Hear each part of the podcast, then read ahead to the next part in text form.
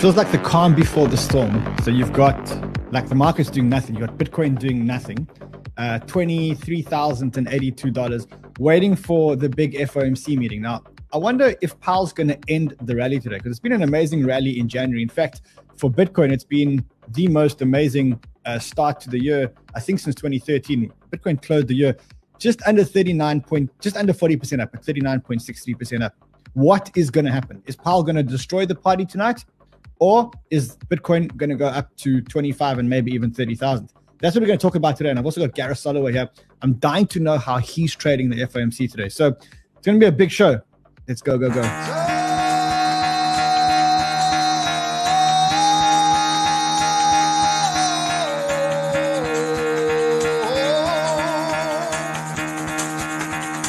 Get the fuck out of bed, bitch. Go.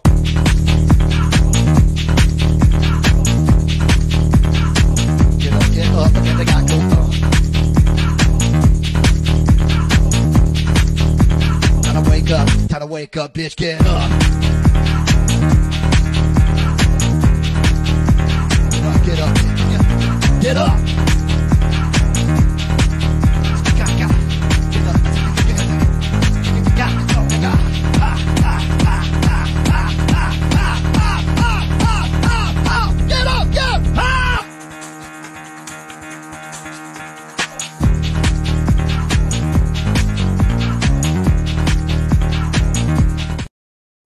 Alrighty, wakey, wakey, rise and shine. Let me know if you're here in the room. If you're here, just say present. Goran, if you're here, say present. George, if you're here, say present. Maria, if you're here, say present. I want to make sure everybody's in class because it's going to be another big show today. David Stoner, if you're here, say present. Pajama Donkey, I know you. Say present if you're here. Demi, if you're here, say present. All right, let's go, go, go, go, go. It's a big day today. We've got the FOMC meeting that we've been looking forward to for so long. Um, it's the first FOMC meeting of the year happening today on the first day of Feb. What is Powell going to do? Is he going to ruin the party or is he going to continue the rally? Because I think he's caught between a rock and a hard place. And I'll show you why I think he's caught between a rock and a hard place. I found a tweet that looks, that maps out the scenarios. It says FOMC scenarios, there are no winners here, either delaying the pain or short term cut to recession. If Powell goes dovish tonight, if he goes easy, if he goes easy tonight, we get a rally. Then financial conditions ease. The dollar goes down, but inflation goes up. And if inflation goes up, then we've got to look at more rate hikes. If it goes hawkish, the market crashes. Financial conditions tighten, the dollar goes down, the dollar goes up, inflation goes down, but then we get a recession. So the big question is, what is Powell going to do today? The the the bets today are that he is going to go with 25 basis points. And probably people think that he's going to come out hawkish there. So 99.9% of people believe that Powell's going to come out today with a 25 basis point rate hike, but that he's going to come out a little bit hawkish to try and tame the market. So that's what we're expecting for today. It's going to be a big day. What I need you guys to do is subscribe to the channel if you're not already subscribed. We need to get to 600,000 subscribers.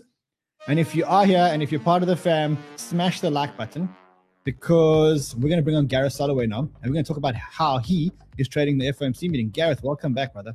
Hey, thanks for having me back, Ran. Great to be here. Very interested to know how you're trading this FOMC.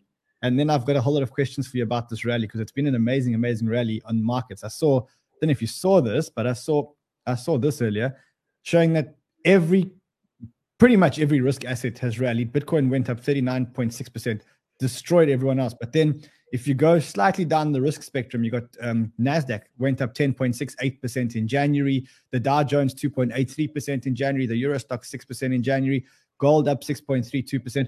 Basically, everything has rallied. What do you think Powell's going to do tonight?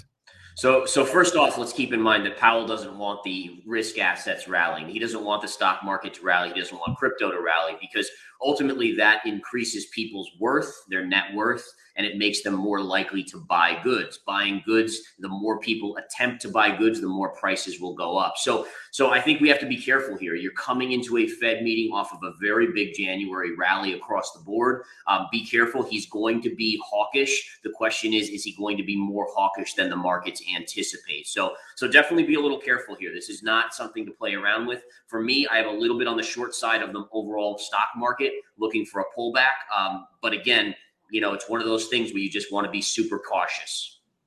Okay, so it looks like everybody has priced in a 25 basis point rate hike, except Piper Sandler. They're pricing in 50 basis point rate hike. Do you think there's any chance that he comes out here today and he gives us a 50 basis point rate hike and he catches the market by surprise?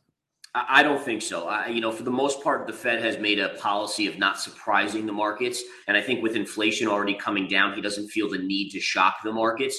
But I think he can get his point across within that statement, right? So the 25 basis point is what the market expects. Then there's going to be the statement within that policy hike. And then ultimately, remember, he has a press conference at 2:30 p.m. Eastern time where he can kind of shape. So what my guess is he'll look and see what the markets are doing after the rate hike. If the markets are rallying when he comes out for that speech at that that conference call, he'll probably be more hawkish trying to talk the markets down. Wow. Okay. So listen, just for for those of you who don't know, we are going to be live today. Uh, just we're going to be live on YouTube and we're going to be live on Twitter Spaces. We're doing a dual. We're doing YouTube, which is going to be a little bit more visual, and we're doing a Twitter Spaces today. If you're not already part of our Twitter Spaces, go to my uh, Twitter profile at Crypto Man Run set yourself a reminder. We're going to be live uh, at about one o'clock EST, which is about one and a half hours before Powell goes live. Um, or maybe, yeah, we'll be live around then. And then we'll take you guys right through the FOMC and everything else. Gareth, you said you're short. Let's look at the charts. Show me what your charts are, are showing you for Bitcoin and for the the the, the Nasdaq and the S and P. Let's look at what the charts are saying. Yeah, so here's the S&P chart, the SPY, and what we can see is there's this trend line and we've been kind of hovering underneath it. We're coming into this high here, but again, the markets are extended in the near term and if we zoom out, we've had quite the rally. Yeah, we're down off of the highs, but I would just be cautious considering over the month of January the S&P has risen pretty substantially, right? So the market is pricing in a more dovish Fed because of the rally. If we don't get that, that's problematic. Later this year, I still have it priced in that the S&P is going to come down towards the 3400 level and maybe even the 3000 level. So there's some downside there to be had. Remember that even when the Fed goes to neutral, meaning no more hikes, they're not going to be cutting rates and they're not going to do it even in a recession, right? It's going to have to be a horrendous recession for them to get off the seat with inflation still elevated. So people have to be tempered. You know, remember when the markets were going up, everyone said, don't fight the Fed. The Fed's printing money, just go long the markets. And it worked. So now they're kind of in the opposite camp. We have to be still a little bit on the careful side. For Bitcoin.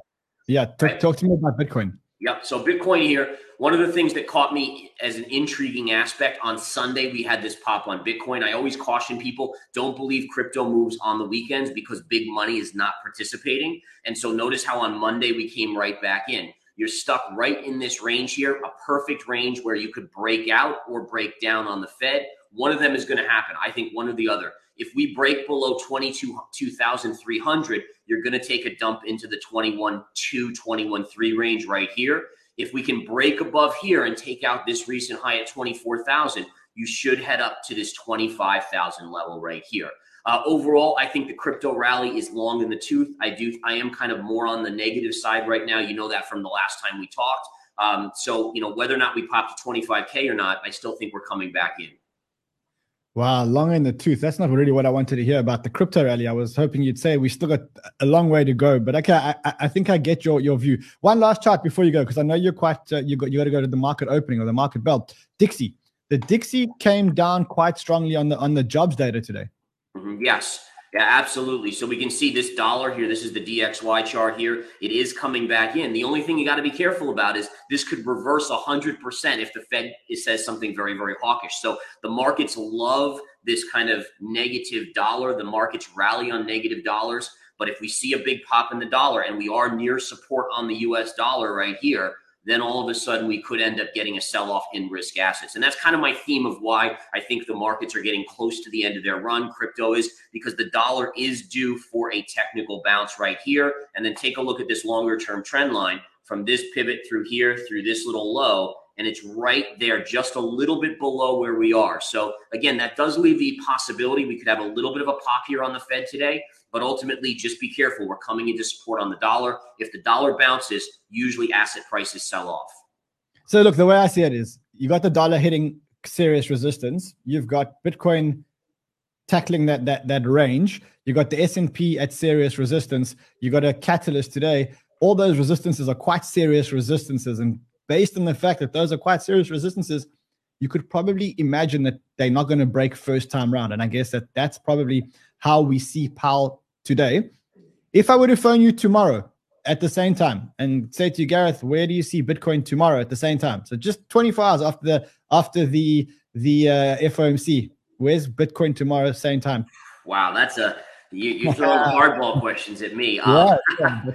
Um, I would say so. If I had to predict it, I would say we're testing the 22,300 level tomorrow. So, you know, a little bit of a dip, not a huge one, but I think that that could be the angle where we go. And then remember, we got big earnings on Thursday after the close Amazon, Google, yeah. and Apple. The reason that's important for crypto is that if we see a big stock market sell on those earnings, crypto could also come down, vice versa. If they rally big, then that would also be a catalyst for upside. So the next three days, right? The Fed today, earnings tomorrow after the market close, and Friday, the jobs data. All big for crypto here. We're going to see some sort of move by the weekend that's going to be big. We're going to know which direction this thing is going. Uh, Gareth, thanks, man. You need to go and uh, open the market. Thank, Thank you, you, very so much. Much left, much left from the fam. Much left from the fam. So, okay, so that's how Gareth's trading it. He says this rally is a bit long in the tooth. Long in the tooth. That's such a. Okay. So he says the rally is long in the tooth. I'm long into the rally. Anyway, um, by the way, no one's won the Rolex. Just so here it is. No one's won it. We'll keep drawing every day. 2,000 likes. We draw the Rolex. I need to give away three Rolexes. I don't know how else to explain it to you guys. I need to give away three Rolexes. Please, could someone actually claim the Rolex? Please, I, we need to do that. All right. Um, let's talk about the markets and let's look at what the markets are looking at. But let's quickly just look at where we're at. And uh, you know, I love the bubbles. So DYDX had a huge pump. I, I saw it yesterday at three dollars and five cents. It's now three dollars thirteen. Fantom finally broke the fifty cent level, went to fifty five cents. Um, still hovering above fifty cents. We're going to talk about Fantom. We're going to talk about Axie, uh, We're going to talk about um, Aptos. We're going to talk about Filecoin. We're going to talk about Solana. We're going to talk about DYDX. We're going to talk about Ethereum. So there's lots of altcoins to talk about. But I think quickly off to my dentist, long in the tooth, you guys. Okay, let's quickly talk about um, where we're at. As I said to you, January was an amazing, amazing month for markets. Not only for Bitcoin. I mean, Bitcoin had an amazing month, but Bitcoin was probably the most oversold of the markets. We need to celebrate what January did because if you look at on the S&P 500, we did break that long-term trend. We did get the golden cross on the on the um, S&P 500. Both very very bullish. So we've got to celebrate January. The Nasdaq had its best start of the year since 2001. Remember 2000 90, 98 99 2000 was the worst um, the worst time for the Nasdaq. Now since then we've we've had the best opening uh, for the Nasdaq 11% in January, which has never happened before. Bitcoin went up about 40% in in uh, in in in January. But more importantly is what we did in January. So the first thing we did in January, we broke through the trend line. We broke through the pre the pre FTX high. We broke through the 200 day moving average as if it was butter that was warmed. Um, we then, if you look at it at this, if you look at the monthly candle for Bitcoin, it was a month a monthly candle that engulfed the f- previous four months. It's almost like in one month we made up more ground than we lost in the previous four months. That's you know, before the FTX collapse. So you've got to look at all of these things and realize how big January was. So if we do get a pullback, it's not the end of the world. It's just that look, we've had this incredible, incredible, incredible month. And when you have an incredible month, you, you have to celebrate it, but you also have to realize that the market could come back. You have liquidity back. When I say liquidity, it means more people are back in the market. You see, more people are back in the market. If you look at the 2% market depth you can see we're back at pre-FTX levels. So it means that people are coming into the market. And Jurrien, who's, who's who generally comes on our show, he says, look, it's not really a January thing, it's a trend thing. And he says the trend is now in motion. Tre- he says, look, yes, it's the market is up in January. The rest of the year is likely to follow, but that can be said for any month. Market trends and a trend in motion needs to stay in motion. It's good news, but it's not because it's January. So what he's saying is we are in a trend now, and the trend is up. And as we keep going more and more up, what you realize is even you will get more and more FOMO. Everybody gets more and more FOMO on the way up. I mean, I'm getting more and more FOMO. Money that I said I wouldn't deploy, I landed up deploying because that is how these rallies suck you in. Now you got to make a decision. You got to make a decision to decide whether you believe this is a bear market rally, and it could be a bear market rally. It, re- it really could be a bear market rally. As Aisha Tariq says, she says, look, there have been 20 bear market rallies, all of them over 15% since 1927. That means that 20 bear market rallies in 100 years, more or less, in, in, in 100 years. And some of them have even gone quite long 47 days in 2008 with a rally of up to 24%. So it could be a bear market rally, or it could be the beginning of a bull market. Okay. Michael Burry, he is a known short seller. You know, like some people are just born long and or, or born short. And I don't mean down there. I mean, some people are just born thinking long, like me and Sheldon, and some people are born like Kyle and they think short, like they're not po- positive, bullish people. So this guy was born very short, very, very short. He was born like that. So he tweeted and he said, sell. So immediately, look, I, I needed to know how he was related to Al Capo. I wanted to know if it was through the mom side or the dad side, because it wasn't quite clear to me whether he was. Uh, I tweeted at him. I said, look, so how are you related to Al Capo? Is it on the mom side or is it on the, on the dad side? Now, Michael Burry is famous for the big short. You, you all know that. He, I mean, he was half right here. He said, um, you have no idea how short I am. I mean, since then the market's up, but I guess the market, you could say the market did go up, did go down after his call. It went up and then down. So that's that's he believes this is a bear market rally and that we're going to come down. Um, as I said, I did ask him if he's related, how he's related to Kyle or Capo. I think he's on on with Kyle. He's on the mom side, and Capo he's on the dad side. I'm not sure. I'm waiting for him to respond. Um, Wifey Alpha says we're in stage two of this inflationary bear market. Stage one was the easiest. Stage two is a bear market rally town where we're going to get movement. Stage three is panic, and stage four is depression with deflation. You decide. I was firmly, firmly, firmly in the camp that we were in a bull market and that this was not a bear market rally. I was firmly in that camp. But then this happened. Okay, then then this happened. You no doubt saw it. So I think many of us have forgotten what a real bull market looks like, or they never seen it at all. You know what it looks like? It looks like today. When we see the signs of a real bull, you need to change your approach to down days like yesterday. In a bull market, they're just like the days when Jimmy Chill is in his garden deadheading, clipping the dying branch. So he's saying that we're in a bull market. Now that worries me because if he's saying in a bull market, I'm not sure that that's what we're in a bull market. Another sign that we may be in a bull market is that Tom Brady announces that he's retiring from NFL. now you remember that the last time Tom Brady retired from NFL, he went full time into crypto. That was in the peak of the bull market. He's doing it again. He hasn't told us exactly what crypto is going in, but he is saying that he's retiring from the NFL. So that must be uh, another sign that we're in the peak of of a bull market. On a more serious note, uh, you did get the MACD flip, and that again indicates a bottom. You can see it's gone from red to green, and every time it does go from red to green, it does usually symbolize uh, or show the bottom. So I don't know. I'm just looking at at the data. You are, if, if you believe, if you believe that we're in a bull market, if you if you believe that, which is what I believe, I believe that we've been through the worst, and that we're now in a bull market. You got to kind of appreciate where we are in the in the market now. Usually, people spoke about how many days to to to from the top to the bottom. But this is another flip of the chart of that chart. And this shows days since the bottom. So let's look at what in previous markets, since we hit the bottom, what has Bitcoin actually done? And this is the orange line is what happened since the bottom in 2015. And you can see the market recovered, but it wasn't a straight line. It was up and then down and then slightly up and then down. And actually, here it was very close to the bottom, if not yeah, it's very close to the bottom. And only then did we shoot up. And that took 250 days to do that.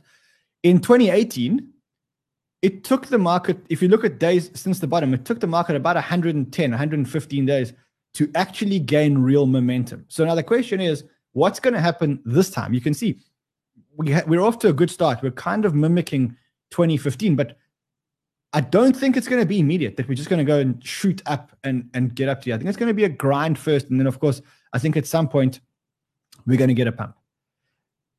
If you believe that, if you believe we're in a bull market, then you need to also understand where we are relative to to to to all-time highs or relative to where we've come from. So yes, we've broken these one-month trends.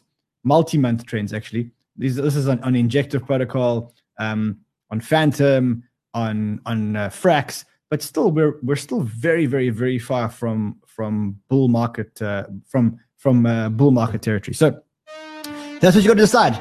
And today, I think in a couple of hours, we'll actually have slightly better a slightly better view because we'll have Powell talking the markets. We know he's going to give us 25 basis points. I think that's all. I mean, that's that's confirmed. But after that, he's going to be talking, and I think he's going to try and come out hawkish. The question is, what he can do. He can come out and say, "Look, we're not. N- none of the members believe that we will reduce rates this year." They could come out again and say something like, um, "Do the dot plot and show that that rates are going to go slightly higher because the market's only pricing in one more 25 basis point rate hike this year." So that's what they could be doing. We will be live, as I said. Join us. Go to my Twitter now. We'll be live here on YouTube and we'll be live on, on Twitter. We've got huge guests today. We've got um, Peter Schiff, Raoul Paul. Um, I think Macro Alf is joining. Alex Kruger is joining. A lot of people are. Um, a lot of people. A lot of people are um, uh, joining us tonight on the Twitter Spaces. So join us. Go and set a reminder so it'll tell you exactly when we are going live. Um, yes, I think I think that's it. Remember, Powell's managing inflation. We think that inflation could come up in January. In fact, the the Cleveland Fed is saying that inflation could go as high as 0.63 percent up in January. Um, so it, I think that that probably is priced in. So let's just wait and see what happens. Cool. So that's Bitcoin. That's the FOMC meeting. Let's talk about Ethereum. Ethereum hasn't had such a good month from a, a, pricing point of view. I mean, let's just quickly go to the beginning of January. We haven't spoken that much around Ethereum because it hasn't really done too much in terms of price. In fact, Ethereum is up.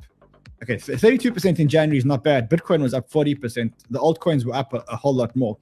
Um, I think there's a reason why Ethereum's not going up. And we need to talk about that reason because it might be an opportunity to be buying some Ethereum because when it lags, eventually it might shoot back and go above. So, from a fundamentals point of view, ETH has been deflationary since the EIP 1559 uh, upgrade. It's burned 5,700 and 5,370 ETH. January is the first month where we got real, real action. And in January, 10,145 ETH were net were burnt. So it just shows you how powerful this deflationary thing on ETH is going to happen. Now, the reason why I think the ETH price is being a little bit subdued is because of the Shanghai upgrade. Now, the testnet for the Shanghai upgrade went up today, or is going up today, or went up today. I haven't checked if it's up or not. And the Shanghai upgrade will allow staked ETH, ETH that is staked in validator nodes, to be unstaked. Now, today, there are a whole lot of ETH that are staked. In fact, let's quickly look at what percentage of ETH are staked. So right now, 14% of all the Ethereum in uh, of all the Ethereum st- are staked. That's 27 billion dollars worth of Ethereum are currently staked. Now, you cannot withdraw those ETH because once you've staked with Ethereum, you can't withdraw them.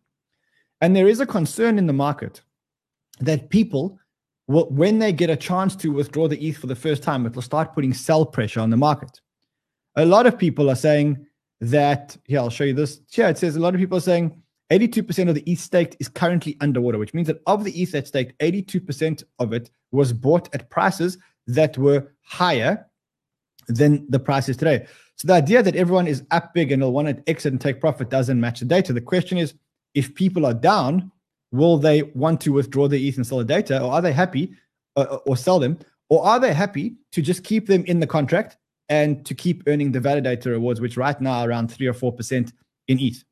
So that's why I think ETH hasn't performed, but it has created the rise of a new narrative, and that narrative, not a new narrative, but a, a hot narrative, which is liquid staking. So you can stake your Ethereum in places like Lido or Frax or Rocket Pool, and you can because you don't want to run a validator and you need 32 Ethereum to actually run a validator, you can just stake it um, on one of these these platforms. You can stake them on Lido, Coinbase, Rocket Pool, Frax.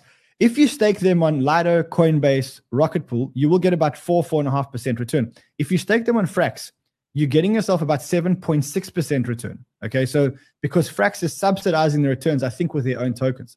So I think that's that's a good a good one. They are growing quite aggressively. So uh, I think Frax has got about seventy eight thousand ETH staked. Let's quickly have a look here. Seventy eight thousand ETH stake, and that's you can see that. I think I saw that they were flying. I do want to talk about Arweave. That's one of the ones I'm, i want to talk about today. Um, before the price goes up too much, I think this one's going to have a run. We'll talk about it in a second. Um, so the staking narrative is huge, and I think that the staking narrative, when the Shanghai upgrade goes live, I think these staking um, pools are going to uh, explode in value. Now we've been we're obviously investors in Frax, we're investors in um, Lido. Um, I, I, think it is a narrative. I think when the institutions come here, they're not going to want to run their own validator nodes. They, are going to outsource these to to Frax or to Lido or to whatever else. Um, and so that's a big narrative. But I think that that's what's keeping the the um, the ETH price down. You can see that Lido currently has the the lion's share of the staking. Then after that, I think it's Coinbase, and then after that, I think it is Rocket Pool, and then you get a whole lot of other ones all the way down. So that's why I think um, the Ethereum narrative is is um, is slightly subdued and maybe a good buy because remember in this market you want to be buying things that haven't run as much as others because then what happens is they play catch up. So this is probably a good time to talk about Arweave. Um, we've been following Arweave for a long time. We've been telling you that we think it's very, very, very undervalued, and I kind of thought that when this thing pops, it's going to pop, and I think it's it's popping. I think this is the beginning of the pop. Um, uh, yeah, I think Arweave is the beginning of pop. Fundamentally, it's a very strong project. The size of the weave or the data that they store is um, is growing exponentially every single month. And I think that this one has been lagging. So unlike um, Aptos and Matic and all those, this one, in my mind, has been slightly lagging just in general. The other one that I think is lagging is Solana. So I think Solana, because of the FTX overhang of tokens, I think Solana was hit very hard. You'll remember that before FTX, Solana was trading at about $35. Then FTX happened and it went all the way down to $8.80. And now it's almost like struggling to come up. It's like struggling to, to get its run. And the thing is that it needs to reprice. Something has to reprice. Either Solana reprices upwards or Aptos reprices downwards.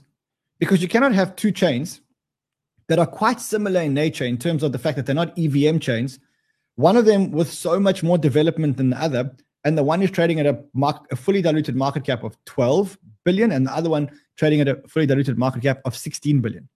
So the trade that I've taken is I've gone long Solana and I've gone short Aptos. And the reason why I've done that is because then that way, what I'm what I'm thinking is I think Solana reprices upwards and Aptos reprices downwards. And then I get both of them. So I think Solana goes up when the market realizes that um, that that that it needs to be repriced and that the FTX overhang will take a long time to come into the market. And I think that it will reprice Aptos downwards. Now, I want to show you some other stuff on Aptos and why I've taken a short. I've taken a, quite a big short now on on on um, on on Bybit, um, and I took another short as well on on BitGet. So the reason why I'm saying that is the first thing is the perpetual volume on Aptos popped this week. With the Aptos price itself, volumes fell off initially, but have now exceeded October levels. Okay, volumes. Okay, so that's so we know that the perpetuals volume has exploded Aptos had an insane price run in January, but it had little effect on the on-chain activity, which meant that most of these, most of this price action was in perpetuals with price speculators, and it wasn't actually people buying spot and driving the transactions up on, on the chain. We also saw developers offloading Aptos development team starting to feed, feed the Korean DAX because we know the volume came from Korea because of the hackathon in Korea. And we saw the developers feeding this this frenzy. Now, I want to see if I can find an- another tweet here. We're going to do roll call again just now, so don't don't think that we've forgotten. If if you're not here, we will do roll call again in a few seconds. Um, I have to try and find this tweet for you guys. Let me see if I can find it. Um, mm. Yeah, I don't have the tweet, but the tweet alluded to the fact that the narrative will move away from from Aptos now. And when the narrative moves away from Aptos, Aptos gets repriced. So my bet is Aptos gets repriced downwards, Solana gets re- repriced upwards, or they both get repriced slightly downwards. Then I make money on the Aptos short and I lose money on the long, and the two net each other out. So that's the trade that I've taken. I'm also very long Arweave because I think that Arweave has been suppressed and underpriced, and I think that it's fundamentally a very good project with a very tight token supply. And the smartest people in the in the space are, are, are buying Arweave. So for me, that's another one that I'm buying. Well, I'm not buying anymore because I have a lot. Now, the the other one that has exploded is DYDX. We got you into DYDX around $1.50, close to $1.80 uh, for those who didn't take the first trade. I think Sheldon even went in at $1.20. Right now, if I look at DYDX, um, it is trading at, hold on, let's have a look here. That's Silvergate. Let's quickly just go into DYDX. We're going to talk about Silvergate as well today. So, DYDX um, is trading at $3.05, which means that if you would have got into DYDX in the beginning of January, you would be about 200% up on that trade. Now, the question is, do you still buy this? Because it looks like it's running. So, for those of you who don't know what DYDX is, DYDX is a derivative a derivatives exchange. But unlike Bybit, BitGet, Binance, it is a decentralized derivatives exchange. So it competes with the centralized derivatives exchanges and it competes with the likes of GMX and GNS. This is their, their front end. DYDX is by far the largest um, uh, uh, perpetuals dex in, in, a decent perpetuals dex in the world. Okay, it's it's by far the most established and largest perpetuals dex in the world. The reason why the token price was down is because there was a major token unlocked. That token unlocked has been delayed, and the team have now confirmed that there are no more token up uh, unlocks. Not for the team, not for investors. They've all been moved out by one year or close to, to a year, which corresponds to their launch on Cosmos. So, so that that's a big thing. Um, if you're unsure of the power of decentralized exchange of, of perpetuals exchanges, perpetuals exchanges are much more valuable than spot exchanges because people trade there way more often. And you can see that in around 2018, the perpetuals, which is the red line over here, volume on crypto beat the spot volume on crypto. And since then, it's always been bigger. So perpetuals exchanges are always going to be bigger than spot exchanges. So why am I telling you this? Because if you compare, and I want to just quickly get you a comparison just to show you a few things. So if I get you, um, hold on a second. Let me get you a few charts to show you just how, okay, here we go. So if you look at the DYDX um, volume versus like a Coinbase volume, uh, let's see if I can actually get this in a proper chart. See if we can. Let's see if we can if we can work it out. In a nutshell, I think that DYDX is doing much more volume than than Coinbase. Uh, okay, it's it's a bit complicated to see here, but DYDX is doing a lot more v- volume than Coinbase, and it is by far the biggest uh, uh, decentralized perpetuals exchange in the world. Right now, it has a $3 billion fully diluted valuation. Coinbase has a $10 billion fully diluted valuation, or even more, maybe even now $20 billion, given the fact that the price has gone up. In fact, let's quickly check on Coinbase's fully diluted valuation. Um, Coinbase has a fully diluted valuation of uh, uh, uh, 16, no, $13.2 billion. So if you look at it just on that metric, it kind of feels like DYDX has a lot more upside. And that's why people are aping into DYDX. It's a hot narrative. Would I be jumping in now? No, I'd be waiting for a pullback. Would I make sure that DYDX is on my my buy list? Definitely, definitely, definitely. You can see all the big people are talking about it. Avi Felman, Andrew Kang, um, all talking about uh, um, uh, DYDX.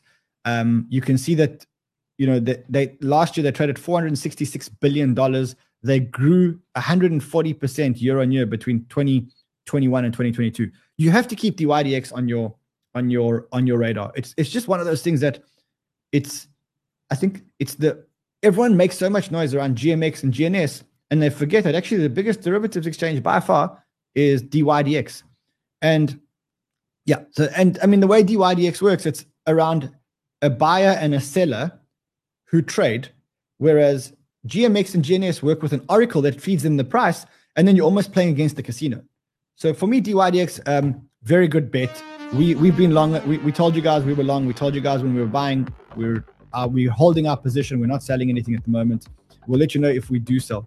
Um, I also said to you guys earlier this week that it seems like this pump is actually starting in Korea, and that the if you could just follow the money in Korea, then you would, or in Asia, but specifically Korea, then that would give you an unfair advantage. Now, one thing that I saw here is I saw that the um, the metaverse tokens are now being picked up by the Korean exchanges, and the Koreans have traded. It says here two charts: South Korean-based exchange up, but flipped Binance, the world's largest crypto exchange by trading volume in terms of volume for metaverse tokens. So what you can see is that the um, the Koreans are now starting to trade metaverse tokens. Which metaverse tokens? That's what you got to try and find out. This chart was around um, Enjin, Mana, which is Decentraland, Sandbox, and Axie. I also see them uh, now starting to pick up on Illuvium. So there's a lot of talk all of a sudden on Illuvium. It has jumped a little bit, but there's a lot of talk around Illuvium. So I would keep Illuvium on my watch list.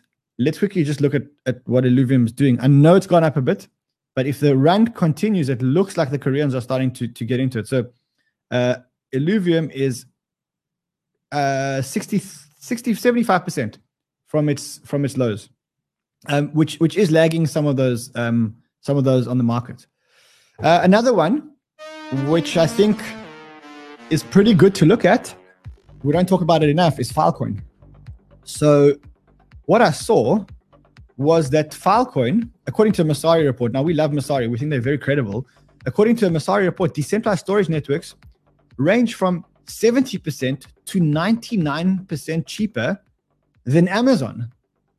That could really mean that that that these guys disrupt the cloud market because you get decentralized storage um, at way cheaper than um, than than Amazon. Now, if that happens, the one token that when we've spoken about Arweave, the one the one that I like, but we haven't spoken about enough, is Filecoin. The reason why I think there might be value in Filecoin is that when Filecoin did their ICO, the ICO price was around five dollars. Now, where is it now? It's trading at about five dollars. Yes, it did go down to about two dollars fifty or two dollars thirty that one weekend when everyone thought that Barry Silbert or when Barry Silbert was dumping tokens. Um, I think there could be value here in Filecoin. I just don't like the fully diluted valuation. So for me, Filecoin probably a good one to look at um, if you're looking to buy dips. That's that's how I'm looking at it. Um, what else? Oh, let's talk about Silvergate Bank. So Silvergate Bank. Remember, I told you this was the the um, the bank, the crypto bank. This crypto bank has had a very hard time. They had a, a, bank run in, in Q4. It's, it's, it's not a token, it's a share. It had a bank run in Q4. You'll remember that. It survived. Yesterday, there was an announcement that that that uh, um, BlackRock has a 7.2% stake in Silvergate Bank. Uh, like the way I see it, I think I agree with this tweet over here. Uh, Silvergate Bank's shorts are so angry they got they got Democratic senators to sit to send illegal threatening letters. BlackRock owns Circle, which is USDC. Now they stepped in for 7% of Silvergate. Silvergate is what generates demand for USDC, 60 billion US dollars, earning 45% and paying out zero. Do you think they'll let Silvergate fail? I don't think they're going to let Silvergate fail. So to me, to be honest, I'm going to start adding a little bit of Silvergate to my share portfolio. You can make a lot of money buying crypto shares. Like if you would have bought Coinbase at 35 bucks, you would have almost doubled your money. You know, Cathie would almost double the money. I think the same thing could happen here with Silvergate, it is risky though. It is risky, and there's a lot of short sellers around. So you know that you can make your own decisions now that you know that. Are there any more altcoins? Oh, whoa, whoa, I love this. I love this. I love this. I love this. So read this. This is it from Coinfessions. So they, you know, they what you do is you send them a confession, then they publish your confession without publishing whose confession it is. And it said, a buddy of mine worked at FTX up until the collapse. He mentioned that the company seemed to be wasting money left and right. As a joke, I sent them a random invoice from a fake company whose webpage was blank with the words real company on it. The invoice even stated that there were no services rendered. To my surprise, they paid it. They they paid it, and so he kept doing it for eight months, and they ma- and he made over one hundred sixty-two thousand dollars. This is a true story, guys. This is for I think it's a true story. It's from Confessions. So um, this is uh, uh, uh, one that you need to look at. The next one is evidence that or in, in this um, Celsius report, evidence that Mashinsky was dumping Celsius on uh, on retail. About 25% of the daily volume was actually Mashinsky. I think it dumped over three million dollars or something onto onto retail. So just another another another blow in the Mashinsky saga. All right, Josh, how are we doing on the likes? 1,600 likes. You got a few more seconds. Um, we remember we bought some options uh, on Deribit. Remember, I think we bought Ethereum options for which were expiring in about a year. So let's just go to options. Um, I think we bought these options over here. So we bought Ethereum options which expire at I think sixteen hundred dollars. You see, I, I, own one position now of I own one option of Ethereum, which gives me the option to buy Ethereum at sixteen hundred dollars on the, in a, in a year's time on the 29th of December 2023. We own one of those. We bought it for slightly more. We bought it for about $400. It's now trading at $397. As the price of ETH goes up, the price of the option will go up and I can trade out of the option as well. Um, but right now, as it stands, I've paid about $400 instead of buying a full Ethereum. And I can now hold this option for a period of a year. And if Ethereum trades over 1,600 in a year's time, then I start making money on my option. So this week and next week, we will be buying more options. So if you don't have an account on Deribit, open up an account on Deribit. There's a referral link below the reason why it's so important is we want you to start learning how to use options, even if it's for $10 or $20 or $30. Learn to use options because options are probably the cheapest way to leverage an entry. And we can't do it unless you guys have accounts. So go down, open a, a Deribit account, um, uh, put some money into it. Even if you put 20 or $50 into it, do the KYC, do whatever you need to do. And let's be ready to trade options. Um, all right, let's talk about the watches. So, uh, look, we have to give away three watches by the end of it. If you are on Bybit and you want this watch, let's make sure there's 2,000 likes. I know there's going to be 2,000 likes today because there's 5,464 of you here. And I know also that all 5,464 of you will join us later on our Twitter spaces, right? Um, go now, pin, pin, go to, just let's just quickly help you guys here. Go to my Twitter, go to profile, smash this this thing over here and set yourselves a reminder and join us tonight. Peter Schiff's coming, Raoul Paul's coming, Leia Halpern's coming, um, Macro Alf is coming, um, Alex Kruger's coming, um, Fred's coming, um, Jimmy's coming. Lots of people are coming. You guys are, uh, Gabby the DJ's coming, Michael's coming, uh, Martin's coming, After Banter's coming, Chaos, I know he'll be there. Um, all be here. Either be on the YouTube or be on the spaces. We're going to be doing both. The YouTube's going to be more visual. We're going to listen to Powell. We're going to have a whiskey. It's going to be fun. It's going to be amazing. It's going to be it's going to be 10 out of 10. Really, it's going to be unbelievable. Unbelievable. All right. I know we have 2,000 likes. I don't even have to check, right? I mean, we don't have to check. 1,800. All right. Well, I'm opening the spreadsheet. You know how it works. I'm, I'm going to open the spreadsheet in the meantime. And I'm going, guys, we need to give this Rolex away. Please, we have to give this Rolex away. Okay, I'm ready. If you guys are ready, I'm ready. If you guys are ready, if there's 2,000 likes, I'm ready. Let's give away the watch. Okay, let's get a. Ra- I'm gonna get a random number generator in the meantime on Google. You know, I saw other YouTube channels giving away Rolex watches. It looks like we started a trend again. There was, there was another YouTuber. I think his name Thomas Crowler. He he came out today. He said he's also giving away a watch. Everyone, we started a trend, guys. Well done. We started. We started the trend. Everyone's gonna follow us now because they realize that you know we're trendy. We're trendy people. Um okay so 6437 of you qualify. Let's quickly go. 6437 of you qualify. Remember if you win if if your number is the one that you okay so today's number is 594 so i go into spreadsheet. I go to, to row number 594 i select a winner Okay, we got 2,000. I knew we'd get 2,000 today. It's, it's, obvious today. So lots of people here. It's happy. We're in a good mood. All our calls are making money. All right. So if you are account number 803 5589, I'll give you six hours today. I'll give you six hours. Six hours to claim the Rolex. If not, all you have to do is write us an email, giveaways at cryptobanter.com, prove that it's you, and you can have the Rolex. Uh, we will send it to you anywhere in the world, even to the United States.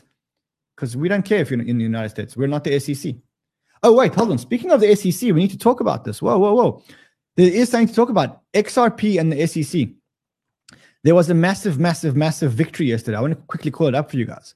Um, for those of you who like XRP, and I know that's not everyone because XRP is not for everyone, um, but the lawyers score a crucial victory for Ripple. Now, remember the library case where the SEC sued LBRY and won. Well, LBRY appealed the case and they said, hold on a second. Maybe you're right that when we sold our token, we were selling an unregistered security, but is it an unregistered security now? And the judge said, no, it's not an unregistered security now, which kind of set like a bit of a precedent for, for Ripple because maybe when they sold these, the, the, maybe the judge can rule that, hey, when you sold the Ripple, it was a, the XRP, it was a security, but now it's not a security anymore which means you have to pay a fine and you move on. And so that's a massive, that's a massive, massive, massive victory for the XRP case. By the way, by the way, this weekend, I think maybe even tomorrow, I'm not going to be here. I'm going to a not even a conference. It's like a get together with all the biggest names in the industry. Brad Garlinghouse will be there. Uh, um, uh, CZ will be there. Um, I'm going to Dubai. So I will be doing shows every now and then. Make sure you follow me on Twitter because that's how you're gonna know. But otherwise, I'm going to be there with Brad Garlinghouse and you know all the other guys that are that are going to this what they call an unconference. Listen, I'll see you guys again later. We'll be live on YouTube about half an hour before the FOMC. On Twitter Spaces about an hour before the FOMC. Be there. Let's continue this party. Let's continue this party. So I'll see you guys again later. Until then, have fun. Hold on, let's just check the markets one last time. We're such degens. We're addicts. We're addicts. All right. So, mm, mm, are we? Are we? Yeah, are we? Got twelve dollars. This thing can go. This thing can go twenty dollars easily. Easily. I, I, know you're laughing at me now, but you, you know how it works. Right now, you laugh at me, and then where's my where's my meme, James? Where's my meme? You all laughed at me. Well, I have to say, you're not laughing now, are you? You won't be laughing now. Join us later. Let's see what Powell does. Until then, have fun. Trade well, my friends.